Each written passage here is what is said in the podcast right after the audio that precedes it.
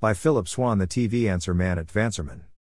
Diamond Sports, which owns and operates 19 Bally Sports regional sports networks, wants to reduce the fees it pays to the Arizona Diamondbacks, Cleveland Guardians, and Minnesota Twins, according to a new article from The Athletic.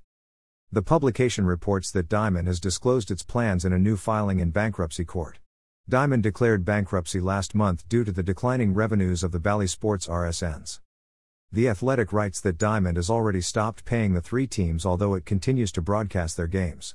MLB Commissioner Rob Manfred has notified the court that, as early as tomorrow, the league will seek to take back the TV rights to any team that fails to receive its payment from Diamond.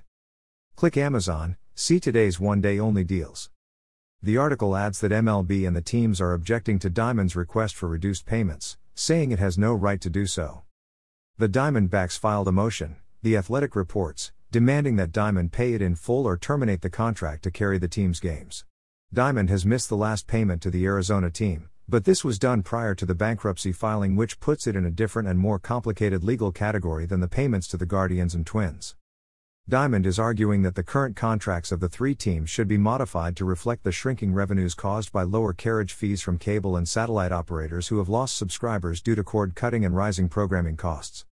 It's unclear how this new skirmish will play out, but The Athletic quotes one bankruptcy attorney as saying Diamond could win the argument in court. Need to buy something today? Please buy it using this Amazon.com link. This site receives a small portion of each purchase, which helps us continue to provide these articles. Have a question about new TV technologies? Send it to the TV answer man at swann at tvanswerman.com. Please include your first name and hometown in your message. Phillip Swann. At TVAnswerMan.